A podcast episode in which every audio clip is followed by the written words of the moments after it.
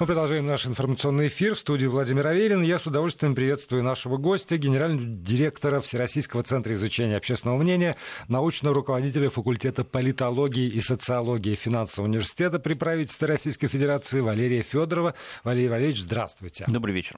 Вот только что в новостях прозвучала информация о том, что мать девочки Маугли, именно так она, я прошу прощения у всех, кого коробит это название, меня тоже, но тем не менее в информационном потоке именно так э, арестована. И, к великому сожалению, эта история не уникальный случай совершенно, когда мы становимся свидетелями того, что родители не хорошо или там недостаточно, или вообще никак не заботятся о своих детях. Потому что неделю назад, предположим, мы обсуждали эту трагедию с ребенком, которого оставили и от истощения и голодной смерти ребенок ушел. Ну и можно множить там, истории с Балаш. И, и, не буду пугать ни вас, ни, ни аудиторию. У всех эти, эти, увы, трагедии, драмы на слуху. И э, я уверен, что в целом не в, не в стороне от э, темы, о и не, не потому, что это сейчас вышло на поверхность, а вы регулярно этим занимаетесь, здесь сразу несколько вещей.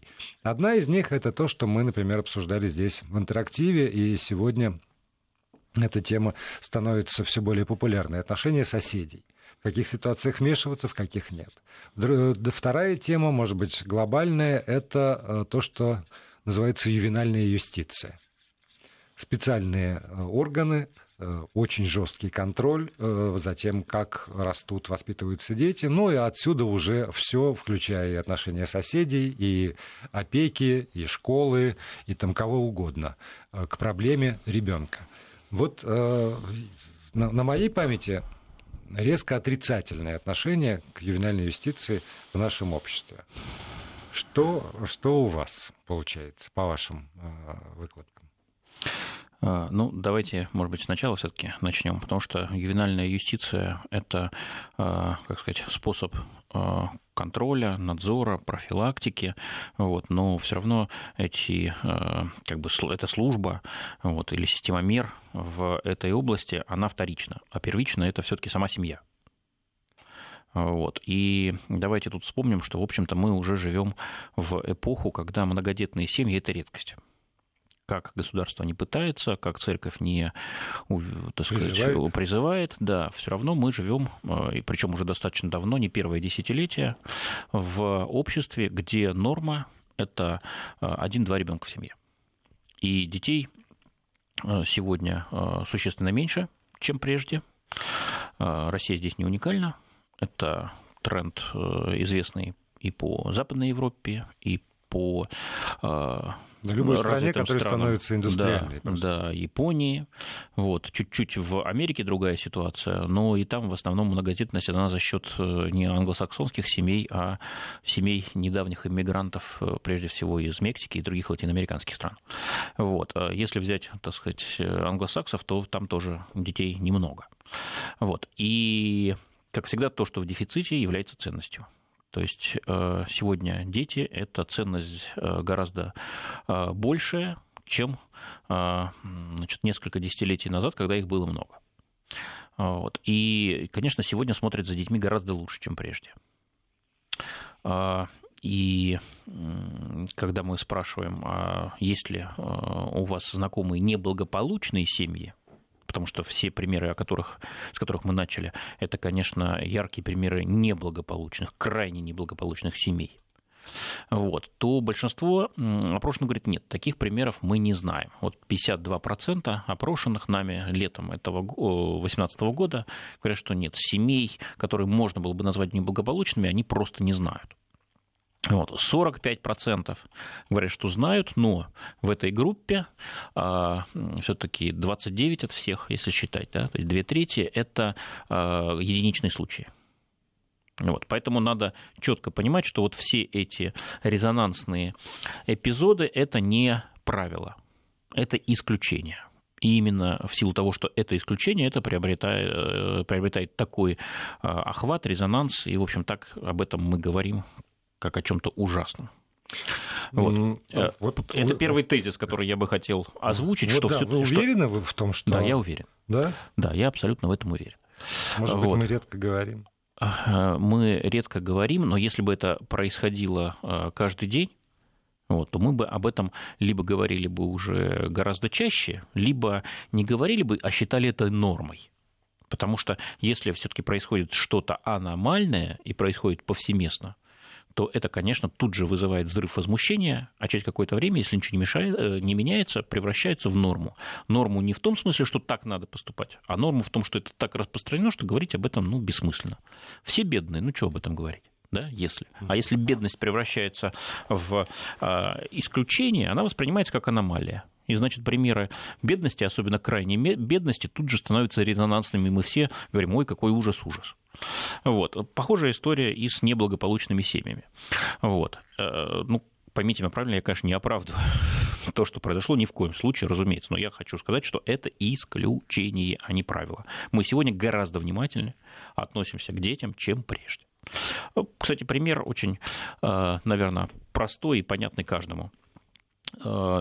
Э, мы детей сегодня своих в школу отпускаем от них или нет? Редко отпускаем. Чаще mm. всего родители их довозят, доставляют, вот, сопровождают, в то время как, скажем, э, лет 25 назад, когда я ходил в школу, значит, случаев, когда ученик шел в школу один, вот, это, ну, был рядовой случай. Это было огромное большинство. Исключением, скорее, были случаи, когда кто-то э, ну, роди... Э, под родительским контролем в школу ходил. Вот. Я не говорю о самых маленьких, о первоклашках, это понятно. Ну, вот. ну хотя бы третий, четвертый класс. Все ходили сами. Сегодня родители детей самих практически никогда не отпускают. Вот это пример того, как изменилось отношение к детям, как выросла их ценность. Кстати, причина не в том, что выросла преступность, она последние годы снижается. Причина в том, что выросло внимание, выросли страхи родителей за детей, выросла ценность детей и детства. Вот. Второй момент. В чем главные причины неблагополучия тех семей, которые э, семьи с детьми, которые, конечно же, существуют. Э, и на этот вопрос тоже есть э, понятный ответ. А главный критерий неблагополучной семьи – это низкий уровень жизни, нехватка денег на самое необходимое, а причина такой бедности – это, по мнению людей, две. Во-первых, э, высокий уровень безработицы, э, дефицит высокооплачиваемых рабочих мест, экономическая причина.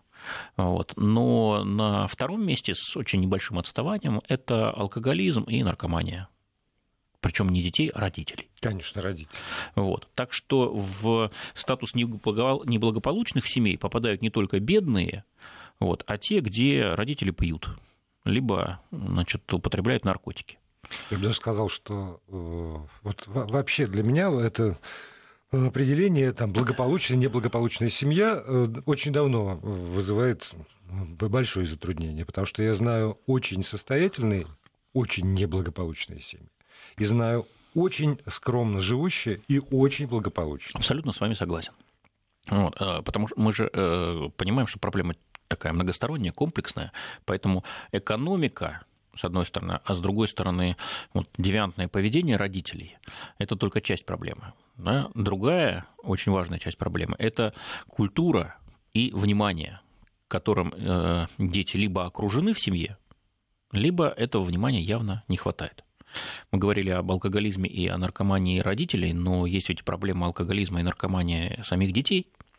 И это происходит прежде всего, когда дети лишены вот этого самого важного – внимания родителей. Вот это первичная такая первичный источник проблем.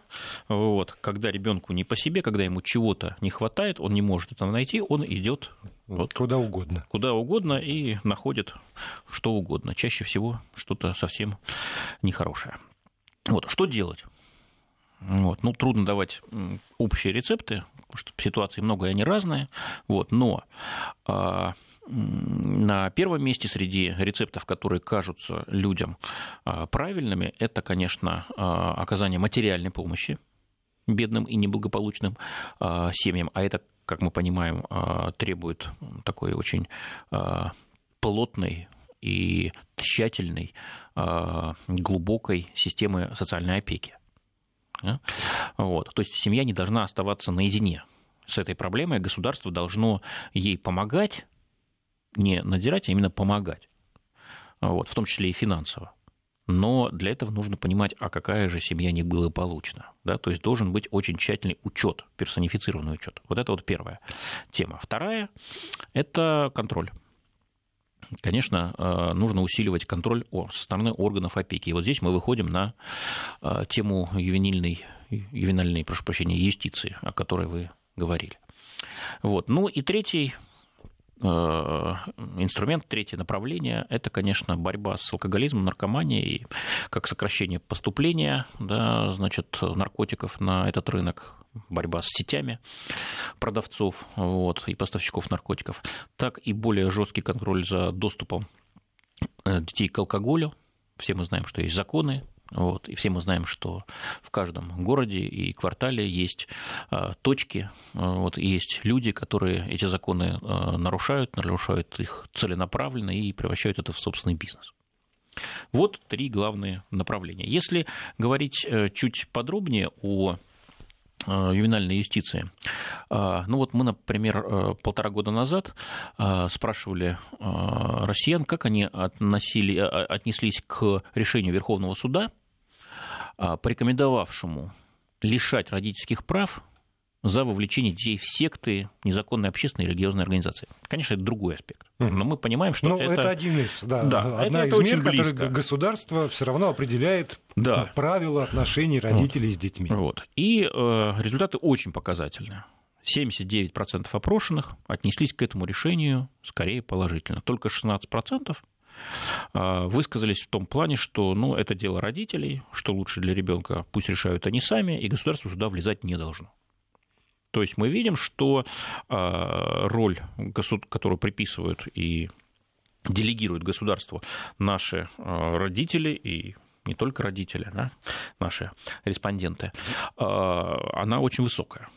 Слушай, а получ... А, опять же, я сошлюсь на свой опыт. Я э, признаюсь, что сейчас в приложении Вести ФМ, эм, которое есть у наших постоянных слушателей, я завел туда как всегда, малонаучный вопрос. Изменилось ли ваше отношение к ювенальной юстиции в последнее время после публикации о, трагедиях с детьми в семьях? И вот сейчас наблюдаю за тем, как там складываются голоса. Еще несколько минут есть у людей, чтобы проголосовать. Но я неоднократно проводил в этой студии разнообразные интерактивы со слушателями которые так или иначе затрагивали проблемы детей. И вот ситуации, когда ставишь конкретный совершенно вопрос, как это сделали вы по отношению к конкретному решению там, Верховного суда, да, секты, конечно, говорят люди, и тут э, ну, проценты могут быть немножко другие, но тенденция очевидна. Конечно, правильно надо вмешиваться. Как только заходит разговор о каком-то вот случае, когда там ребенка, предположим, обнаруживают, он недокормлен, недолечен, э, еще что-то, конечно, государство должно вмешиваться.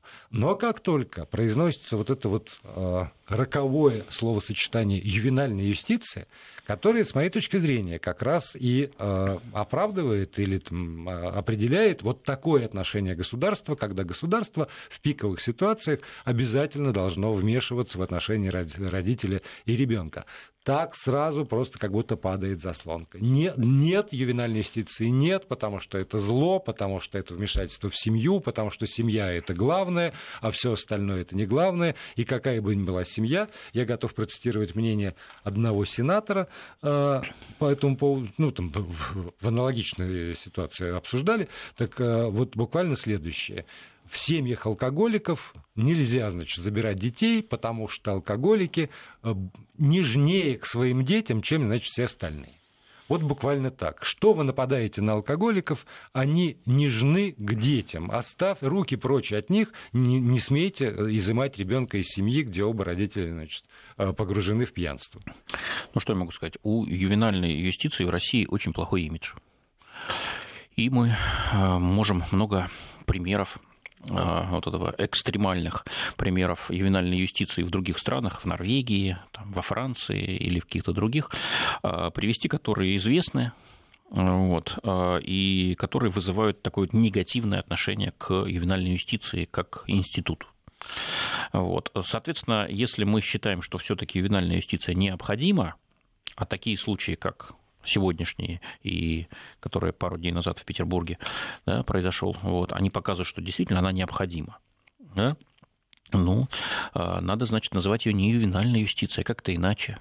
Вот. И надо думать, э, как а, построить такой институт, который бы учитывал негативный, в том числе, опыт других стран, где, где ювенальная юстиция существует, работает и допускает ошибки часто. Вот. В этом плане у нас э, есть то, что называется преимуществом отсталости – да, есть такой термин. Вот. А когда-то в советское время была такая известная дискуссия, может ли страна перепрыгнуть из а, феодализма прямо в социализм, Монголия. минуя капитализм. Конечно, я говорю о Монголии. Вот. И официальная точка зрения состояла в том, что может, вот, но в случае, если ей помогут. Вот. Ну, конечно, это такой элемент коммунистической мифологии, вот, э, значит, э, но если посмотрим на э, то, как нам стоит внедрять ювенальную юстицию, то мы, конечно, должны изучать опыт как позитивный, так и негативный тех стран, которые это уже сделали, и где это работает уже несколько десятилетий.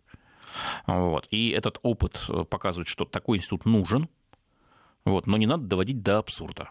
Да? Нужно действовать осторожно, с учетом э, значит, э, всей специфики, в том числе национальной. Да, сегодня россияне очень высоко ставят ценность семьи, это, по сути, главная для них ценность. Вот. С ней может только э, ценность патриотизма, да, родины, защиты родной земли в каком-то смысле соревноваться. Вот. И Безусловно, э, игнорировать это нельзя, это неправильно. Это будет э, э, воспринято как нарушение ценностей, да, как вторжение в частную жизнь, а люди к этому относятся очень и очень негативно. Даже такой пример. Вот церковь нас призывает значит, жить по закону и по совести и высказывается против гражданских браков. Известная позиция. Да, конечно. Да? Как и против абортов. Но любой опрос вам покажет, что, по мнению россиян, это не дело церкви. Да, наверное, не очень хорошо жить гражданским браком, но мы им будем жить, потому что нас это устраивает. Нам не нужен штампик в паспорте, и вам объяснять, почему, мы не будем. Это вообще не ваше дело, не суйтесь сюда. Похожая ситуация с абортами. Да, люди, конечно, понимают, что это плохо, вот, но это наше право, и, пожалуйста, не лезьте и не нарушайте значит, неприкосновенность частной жизни вот, а, прикрываясь никакими, значит, святыми вещами. Поэтому, конечно, очень внимательно и очень тщательно нужно этот западный, преимущественно западный опыт изучать, и ни в коем случае нельзя наломать дров. Но, с другой стороны, абсолютно понятно, что такой институт необходим. Вот. Иначе таких Маугли будет все больше и больше. Два сообщения прочитаю. По ходу наши слушатели комментируют. 8 903 176 363 в WhatsApp и Viber.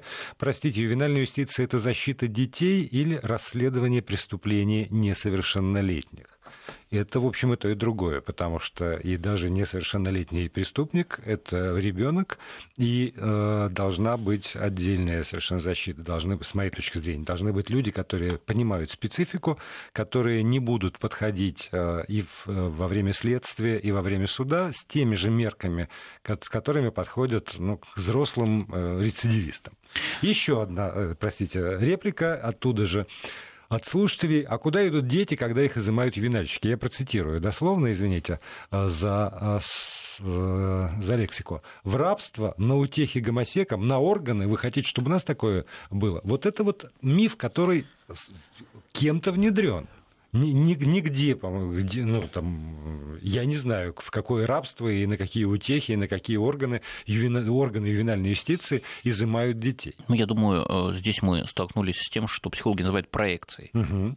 То есть, когда человек сам э, о чем-то думает и, может быть, сам этого в тайне желает, вот, но не может это высказать вслух по каким-то соображениям морали, этики, а может быть и закона, да, вот, он приписывает это кому-то другому.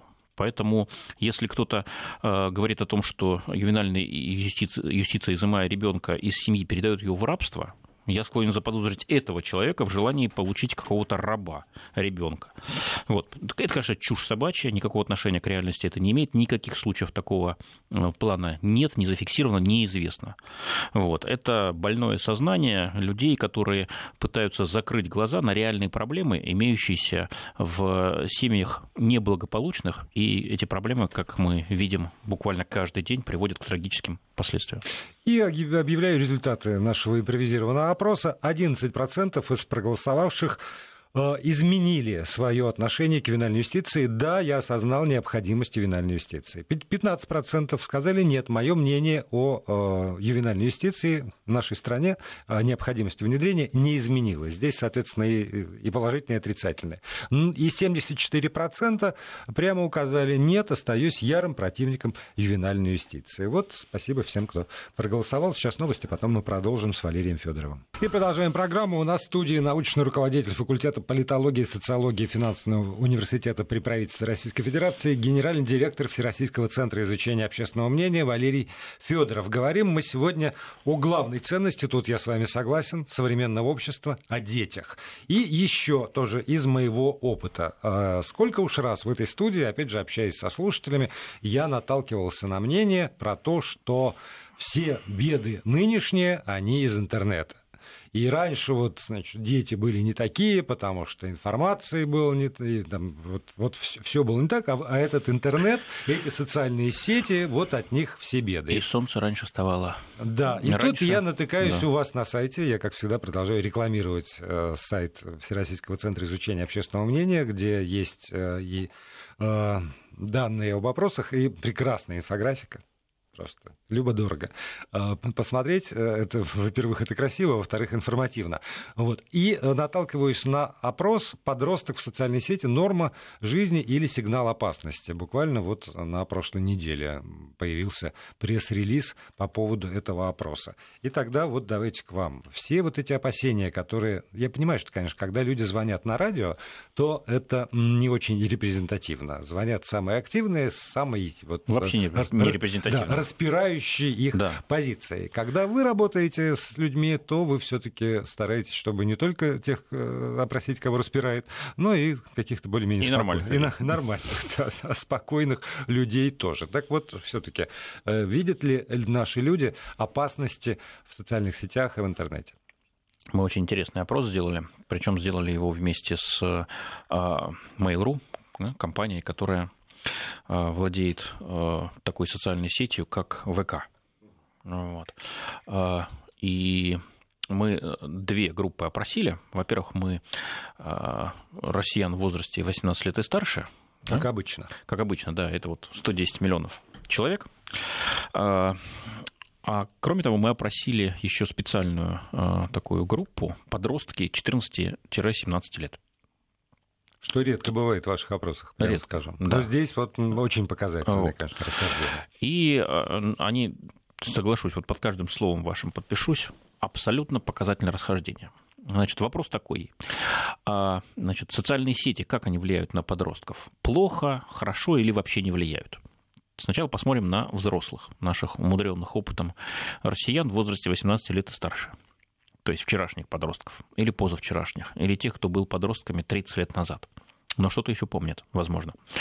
Так вот, 58% опрошенных в этой группе считают, что социальные сети влияют на подростков скорее плохо. Только 10% прослеживают преимущественно позитивное влияние, а 16% считают, что никакого влияния, существенного влияния на подростков в соцсети не оказывается. Ну и тут тоже очень показательное число, 16%, которые затруднились ответить. Ну да, на фоне 58 которые считают, что социальные сети для подростков это зло. Вот, конечно, 16% меркнет. Выглядит как-то вот, не значительно. Теперь давайте а, предоставим право голоса защища... защищающейся стране, то есть самим подросткам.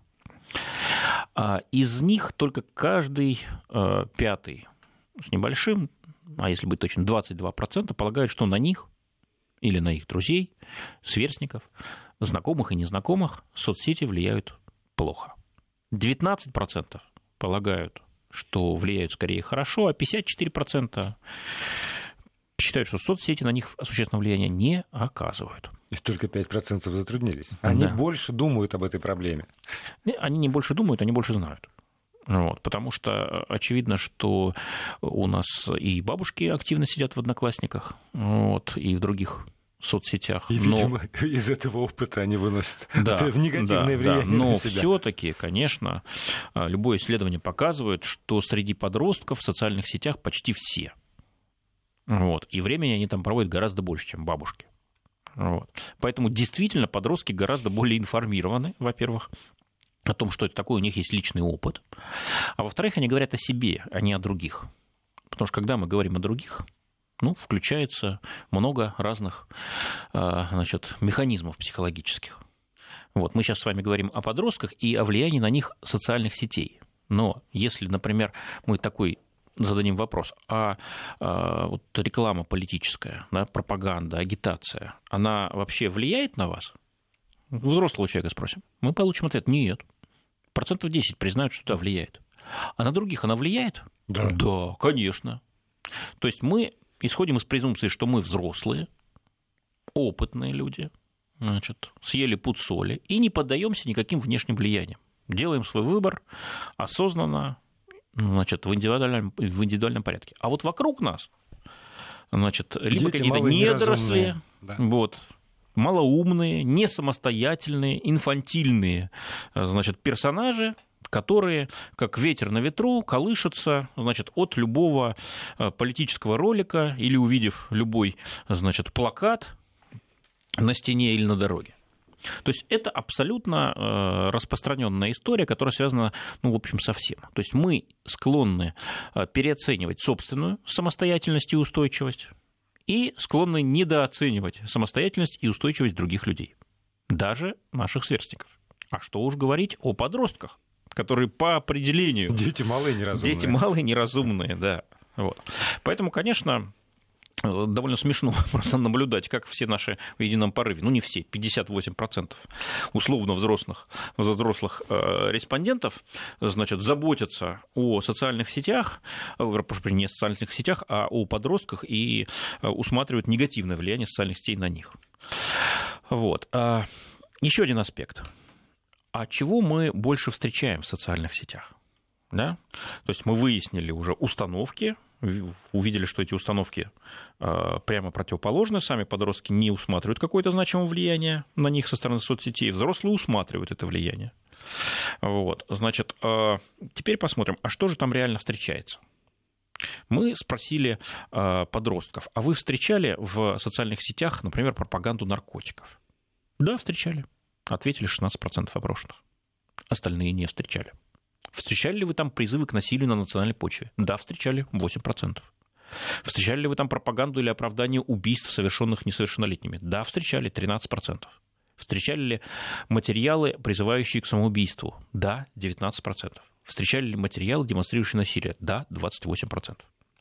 То есть все эти материалы там действительно есть. С этой точки зрения озабоченность а, взрослого населения, а также специальных общественных организаций, которые а, указывают на это, она обоснована, но мы видим масштаб распространения. Он, прямо скажем, а, довольно незначительный. А что же там на самом деле встречают люди? А вот, например, призывы к здоровому образу жизни в, в соцсетях встречали 88% подростков в возрасте 14-17 лет. Призывы, э, призывающие помогать животным, защищать их, спасать, так далее, 79%. Тут вам возразят по поводу и одной животных? загубленной души, и по поводу одной слезы ребенка, и если... Э, Вы имеете в виду, что если один э, да, ребенок да. покончит жизнь самоубийством под влиянием э, призывов к самоубийству в группах типа «Синяки», то нужно запретить интернет или социальные сети? Да. Вот, к счастью, у нас таких очень мало. Вот. Потому что все-таки люди понимают, что нужен баланс. Вот.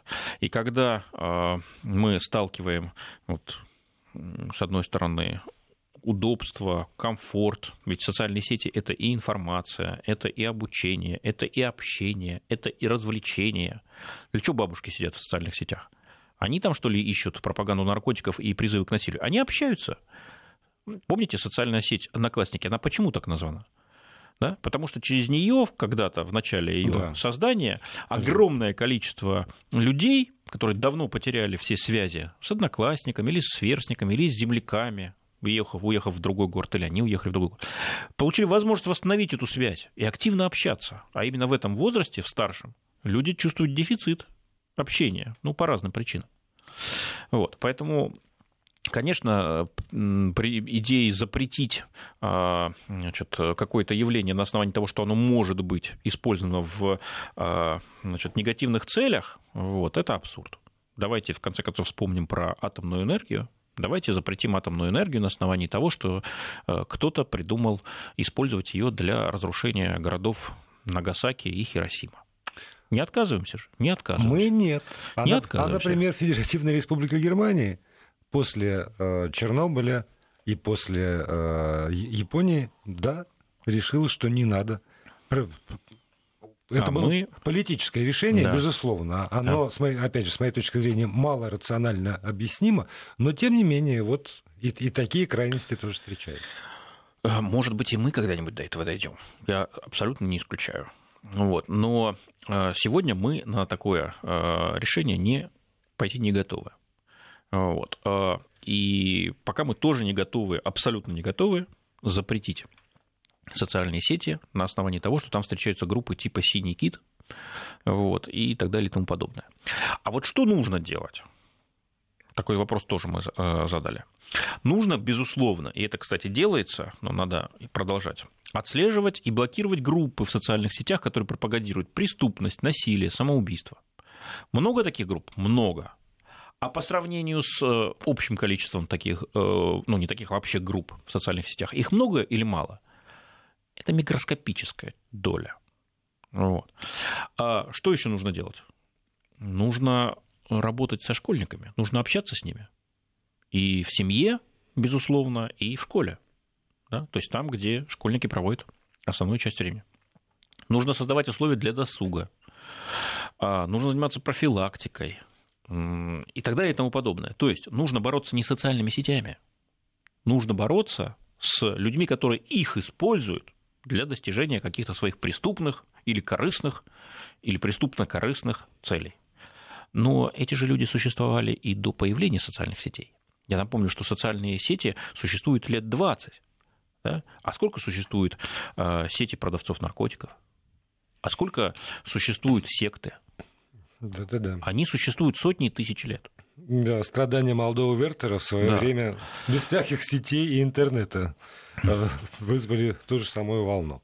Что же теперь? Запретить Вертера? ну, его уже бессмысленно запрещать, он уже да, покончил с собой. Потерял актуальность. Да. Но вот э, с моей точки зрения замечательный финал э, этого вашего вопроса – это когда, собственно, причины причины э, появления этих групп, э, причины внимания подростков к этим группам. И тут подростки практически единодушны что причина – это не наличие в интернете, наличие в социальных сетях подобных групп, а те проблемы, которые возникают в офлайне. У ребенка психологические проблемы, депрессия и так далее. С половина подростков сказали, вот это главная причина. Больше, 60%. И только 33% полагают, что вот все зло оттуда. Но здесь, кстати, мы видим определенный здравый смысл и среди э, более старшего поколения, то есть 18+. Вот. Тут э, только 30% э, полагают, что это значит, следствие интернета, 53% полагают, что все-таки это проблемы реальной жизни. Ну, в таком случае, вот опять же, если говорить о ценности, то не забывайте, что контроль, любовь, даже так, через, на первое место любовь к, к ребенку, внимание к нему, дальше уже, видимо, контроль и э, отслеживание психологических проблем у ребенка, вот это вот самое главное. Я, знаете, еще какую вещь добавлю? Вот. Э, э, это из нашего исследования не следует, но это следует из других исследований, которые наши э, коллеги, в том числе немецкие и американские, значит, проводили много раз, правда, не на примере социальных сетей, а на примере телевидения. Я напомню, что когда не было еще социальных сетей, главным источником всех зол считалось телевидение, потому что там постоянно показывают акты насилия, секс, значит, разнузданный, вот, какое-то девиантное поведение и так далее. Еще в 60-х годах была изобретена методика подсчета количества актов насилия за минуту экранного времени в Америке. С тех пор все ее используют, и как бы цифры ужас, ужасные. Но эти же исследования показывают, что а, все-таки люди больше лучше воспринимают и, а, как бы это сказать, больше следуют а, скорее таким просоциальным а, образцам, паттернам, которые демонстрируются средствами массовой информации, чем антисоциальным. Положительным. Да. Положительный пример всегда То есть эффект положительного примера, да? да, он гораздо более масштабен, да, чем, эфи, чем примера негативного. Конечно, есть люди, которые, насмотревшись э, боевиков, идут, э, значит, берут оружие или даже без оружия, значит, жестоко расправляются со своими ближними. Есть такие люди? Конечно, есть. Но идут ли они только да. потому, что увидели? Ну, это вечная проблема. Пример, Но да, самое главное, что нет. таких людей очень мало. Гораздо больше тех людей, которые э, ведут себя просоциально, а не антисоциально. В том числе под влиянием тех ценностей, которые транслируются средствами массовой информации. Это установлено достаточно давно и многократно подтверждено. Давайте об этом не забывать, вот, когда некоторые деятели пытаются превратить социальные сети в пугало. Ребята, у вас это не получится. Да? Не стоит посылать, ну, как вот по китайской известной стратегии, не посылай войска на помощь а, значит, обреченному городу. Да? Это бессмысленно. Ребята, вы не запретите социальные сети. Вот. Или иначе вам придется устроить войну со своими собственными детьми. Я напомню, сегодня у нас 89% подростков в возрасте 14-17 лет практически ежедневно сидят в социальных сетях. А среди россиян в возрасте 18 э, лет и старше тоже немало. 53% ежедневно сидят в социальных сетях. Ну, сколько-то минут, да. А какая разница? Да, стесняясь, Но каждый сказал день. ведущий. Безусловно. Но каждый день. Кстати, для России более э, характерно, это вот, ну, не исключение, но редкое такое явление, когда а, россияне сидят не в одной социальной сети, а в нескольких, а в нескольких одновременно. Вот в мире это довольно редкое явление. Вот у нас и еще в нескольких странах это довольно распространено. Поэтому для нас социальная сеть – это очень важная среда, которая нам нравится, которая нам помогает, которой мы активно пользуемся, э, и категорически не ожидаем никаких запретов, а если они последуют, то будем против них выступать и бороться. Очень сильно, потому что а кто же еще напомнит про дни рождения? Это же невозможно удержать в голове. Календарь. Да, календарь, да. А социальные сети с этим прекрасно справляются.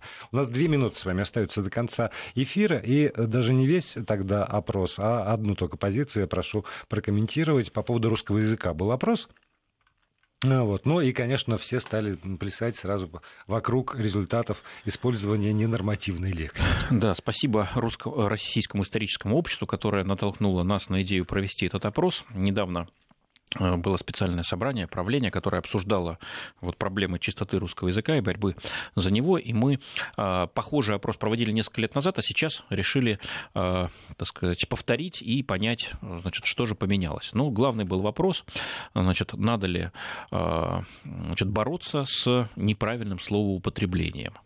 Значит, и, ну, скажем, ненамеренные ошибки в письме или речи, когда мы обнаруживаем, это как? 17% говорят, меня раздражает, и я готов высказывать это открыто. 26% говорят, ну, меня это раздражает, но я промолчу лучше. А относительно большинства все-таки относятся к этому спокойно. То есть такое довольно либеральное отношение.